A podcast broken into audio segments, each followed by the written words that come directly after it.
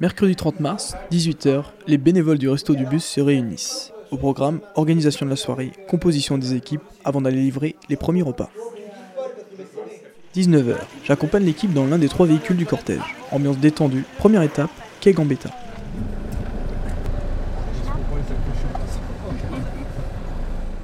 Dès notre arrivée, je constate le grand nombre de bénéficiaires. Jacques Lafont, conducteur du bus, s'arrête pour nous confier. L'idée du Resto Bus, c'est une idée qui est très généreuse. Bon, déjà, le Resto du Cœur, c'est très généreux.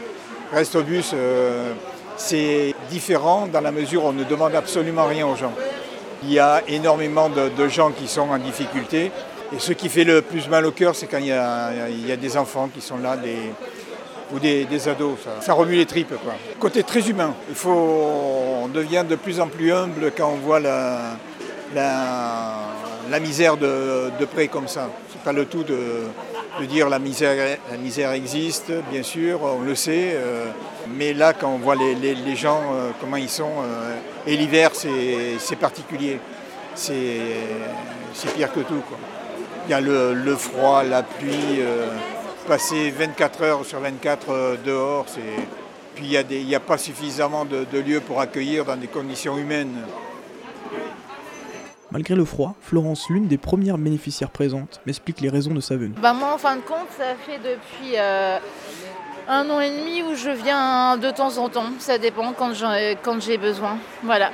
Et donc je viens parce que j'ai une petite activité, je touche le RSA en plus et il y a certains, certains fins de mois qui sont difficiles. Voilà. Bah oui, c'est important, oui. Ah bien, bien sûr, oui. Si on n'avait pas ça, heureusement qu'on a ça en fait en France plus du repas, oui, parler avec les bénévoles, parfois ils nous donnent des conseils. Hein. Et puis ben, ça fait du bien aussi de savoir qu'on n'est pas tout seul, on peut échanger avec d'autres personnes et, puis euh, ça, fait du bien, ça, ça fait du bien au moral. Voilà. 21h, les lumières s'éteignent. Les dernières personnes présentes discutent avec les bénévoles avant que ces derniers reprennent la route, direction la gare. Euh, bah c'est contre Lorient. Attends, Lorient Lorient. Lorient, c'est ça, merci. Arrivé à la gare où les bénéficiaires sont moins présents, je m'approche d'Elodie, bénévole depuis deux mois, qui me parle de son engagement Équipe de au moins 15 personnes. On a du temps justement. On, certes, on sert les personnes. Alors pas comme tout à l'heure où on est, euh, il y a 70 personnes et c'est un peu euh, la course. Mais en général, on a aussi du temps pour euh, s'asseoir, parler avec les gens. Et, c'est ça le plus important au final. Bah, pour, pour moi, au final, c'est le plus important parce qu'en soi, ouais, enfin juste donner une boîte comme au resto du cœur à la distribution, enfin ça c'est facile, mais je pense que le dispositif est le plus, c'est ça le plus important, c'est le lien social. Et puis bah, peut-être voilà que ces personnes, bah, le temps d'une soirée, peut-être, on peut peut-être leur changer les idées et et c'est toujours ça de gagner, ouais. Alors moi, souvent c'est le service, mais euh, du coup j'ai aussi fait euh, le poste euh, café, café, carotte, soupe, voilà. Ça dépend au final qui est présent. Il y a, enfin, certains bénévoles ont leurs habitudes en cuisine notamment, donc ça dépend. Enfin, pendant le briefing justement, on se répartit les rôles. mais en général, c'est plus au service et en même temps, c'est ce qui me plaît le mieux parce que c'est là où tu peux prendre le temps de discuter et, et c'est le but aussi le plus longtemps possible. je me dis que le jour où euh, je viendrai à Arculon, euh, il faudra que je m'interroge. Mais euh, pour le coup, bon, même si tu es fatigué, si des fois, ouais, si tu t'écoutes, tu te dis, ah ouais, j'ai, c'est un peu dur, j'ai pas envie d'y aller ou je ne sais quoi, ben, tu sais pourquoi tu viens et pour qui tu viens.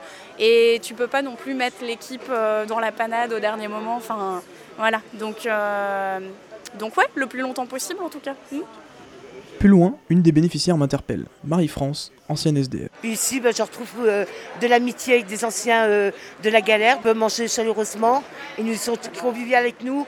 On peut manger et il y a une très bonne ambiance. Et pour moi, c'est que du bonheur de venir manger ici avec tout le monde parce que bah, quelque part, un, repas, bah, pour moi, c'est beaucoup.